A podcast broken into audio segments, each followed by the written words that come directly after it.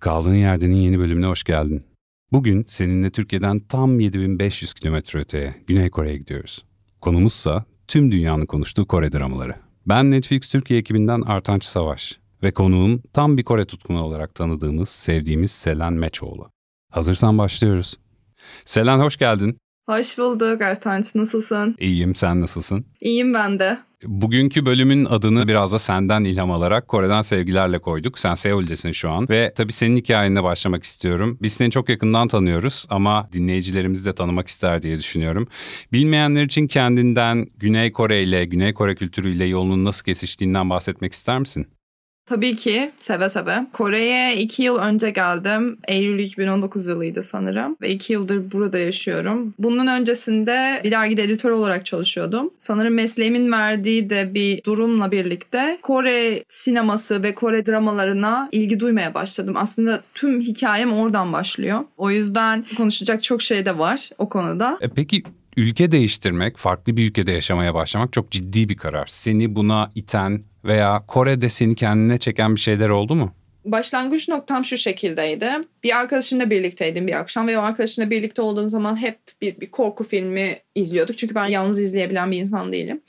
O sırada Cannes Film Festivali'nde çok fazla konuşulan bir Kore yapımım vardı. Ben de çok merak ediyordum. Hazır arkadaşım da yanımdayken ona hani böyle bir öneride bulundum. Hani böyle böyle bir film var ama Korece nasıl düşünürsün hani izleyelim mi falan diye. O tamam benim için sorun olmaz dedi. Bu film Train to Busan'dı. Ee, ama tabii ki benim için Kore sineması çok öncesinden. Benim ilk izlediğim Kore yapımı aslında The Host'tu. Bir yaratığın Han Nehri'nden çıkarak bütün şehre saldırdı ama aynı zamanda bir aile durum komedisine odaklanan bir film The Host. Çok sevmiştim ben. Özel efektlere baktığınız zaman çok gerçekçi gelmiyor ama filmin içeriği çok komikti ve hani çok kara komediye yakın olduğu için çok hoşuma gitmişti. Ondan sonra Old Boy vesaire klasikler geldi. Ama Train to Busan'la birlikte belki de bir Kore sinemasına ara vermiştim birazcık. Hani izlememiştim uzun süredir. Train to Busan'la birlikte tekrar başladım. Zombi filmlerine karşı bir merakım vardı beni birazcık korkudan daha çok e, sürekli diken üstünde olmaya itti. Hani sürekli tedirgindim o filmi izlerken ve o tedirginlik aslında çok hoşuma gitti. Çünkü bir trende geçiyor ve bir kapalı alanda ve kimse kaçamıyor. Bu çaresizlik var orada. Ama bunun e, aktarımı çok güzeldi. O yüzden böyle çok heyecanlanmıştım filmde. Ee, başrol öncesini araştırırken o anda devam eden bir K-drama da olduğunu gördüm aynı zamanda. Bu K-drama da Goblin'di. Ve hayatımda daha önce K-drama izlememiştim. Açıkçası birazcık bir ön yargım vardı. O ön yargımı kırmak adına hani bu erkek oyuncunun da Gong Yoo'nun da vasıtasıyla birlikte Goblin'i izlemeye başladım.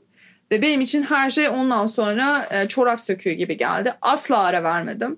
Birkaç ay boyunca K-drama izlemekten uyumuyordum öyle diyeyim hani. Çünkü bence hayatımda o sırada olan bir boşluğu doldurmaya başladı. O sebeple daha sonra bu dramalar sayesinde Kore kültürüne, işte toplum yapısına, sosyal dünyalarına daha çok dahil olmaya başladım ve bu beni daha çok meraklandırmaya başladı Kore adına.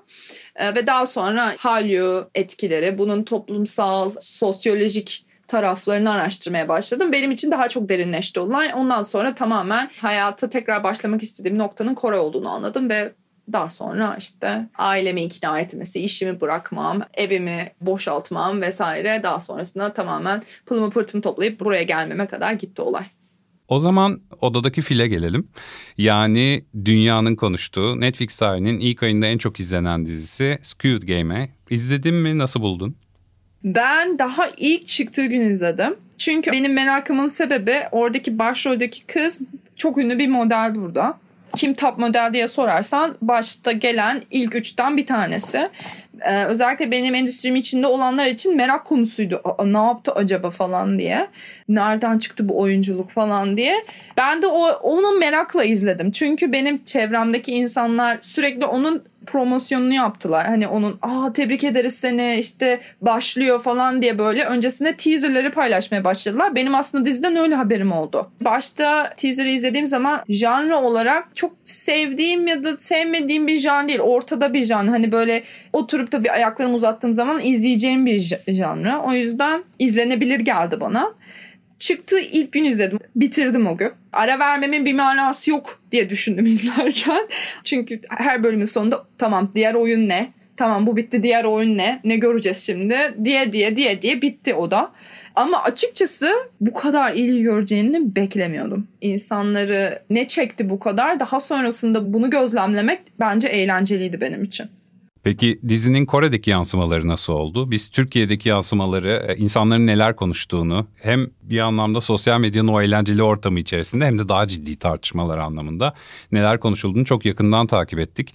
Kore'de de bu kadar ciddi, e, büyük e, bir tartışma veya konuşma yarattı mı? Elbette Kore'de de tepkiler çok büyük oldu. Bir metro istasyonu tamamen Squid Game oyunlarıyla e, çevrelediler ve tüm içerik oradaydı neredeyse. İşte o e, gördüğünüz kırmızı kıyafetli insanlar bile vardı orada. Ama bence Koreliler arasında bu kadar yaygın olmasının sebeplerinden biri de Korelilerin geçmişine, kendi çocukluklarına dönmesine sebep olmasıydı. Squid Game'de bulunan bütün oyunlar herkesin çocukluğunda tecrübe ettiği, oynadığı bütün öğeleri içeriyordu. Bir yandan da dizinin başlangıç noktası hani bu ekonomik olarak sorun yaşama, borçlar, harçlar vesaire bunlar da aslında biraz Kore'nin şimdiki durumunu da birazcık gösteriyor. Çünkü zengin ve fakir arasındaki fark burada da oldukça büyük. Onun bir eleştirisi yani bu Parazit'te de öyleydi. Squid Game'de de öyle bir eleştiri var. O yüzden bence en azından burada ilgi görmesinin sebeplerinden birkaçı da buydu. Bence insanlar çocukluklarında gördüğü şeyleri tekrar görmekten mutluluk duydu. İkinci bir mutluluk da onlar için insanların bu önceki şeylerine bu kadar ilgi göstermesi oldu. Bence onlar da birazcık şaşırdılar. Ee, neden dünyada bu kadar ilgi gördü diye. O yüzden aynı zamanda bir gurur meselesi de var. Dizilerle ilgili daha sana çok sorun var Selen. Ama onun öncesinde galiba Güney Kore sinemasına ayrı ve hatta biraz da görkemli bir paragraf açmamak haksızlık olacak. Çünkü Old Boy, Oasis, Poetry, uh, Train to Busan, Memories of Murder ve son olarak Parazit gibi müthiş ve bol ödüllü filmler üreten bir ülkeden bahsediyoruz. Bu filmlere baktığımızda oldukça sıra dışı anlatılar da görüyoruz aslında. Kore halkının dizilere ve filmlere bakışı arasında bir fark var mı yoksa hepsini bir şekilde kucaklıyorlar mı? Kesinlikle fark var. K-dramalar biraz ana akım ve kolay tüketilebilir halkın çoğu tarafından benimsenen bir imaja sahip. Fakat Kore film endüstrisi daha niş, daha seçkin bir izleyicisi de var. Ama bu bazen Türk gişe yapımı filmleri ve Türk hani sanat akımına daha yakın olan filmlerle olan ilişki gibi diyebilirim.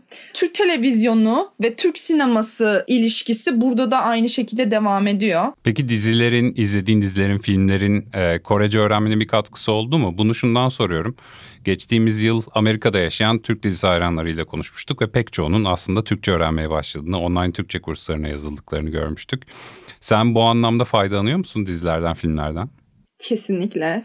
Belki de benim bu kadar yatkın olma sebeplerinden bir tanesi de Kore dizileri. Çünkü bazen Korece altyazıyı açıyorum. En azından okumayı daha fazla hızlandırmak amacında ve gün geçtikçe okuma hızım, altyazıyı algılama hızım daha da artıyor. O yüzden o konuda mutluyum ve bence kesinlikle katılıyorum. Kore dramalarının algımı geliştirmesinde, Korece algımı geliştirmesinde ya da günlük sohbetlerde anlama seviyemi yükseltmesinde büyük payı var. Kesinlikle.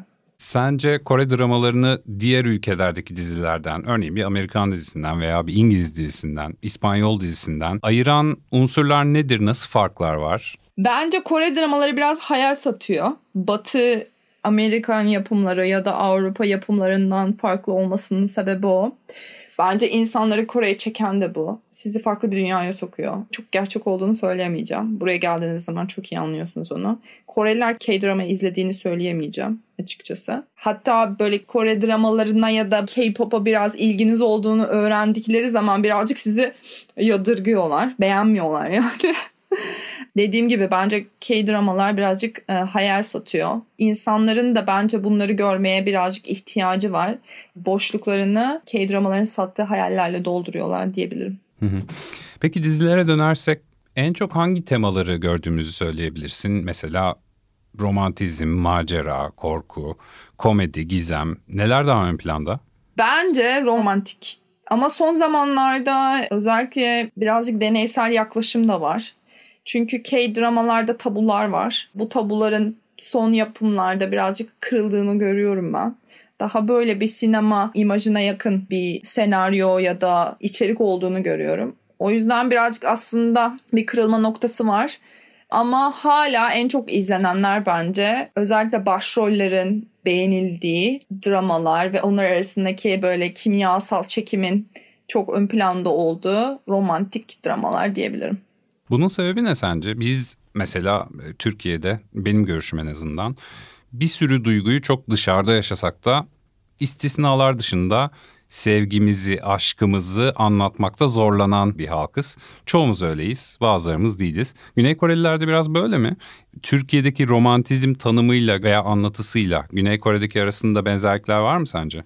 Var ve yok. Şöyle ben ziyaret ettiğim ülkeler ve bildiğim kültürler arasında gözlemlediğim kadarıyla Kore'de gördüğüm çift sayısı kadar hiçbir yerde çift görmedim. Herkes çift. Her şey çiftler üzerine kurulu.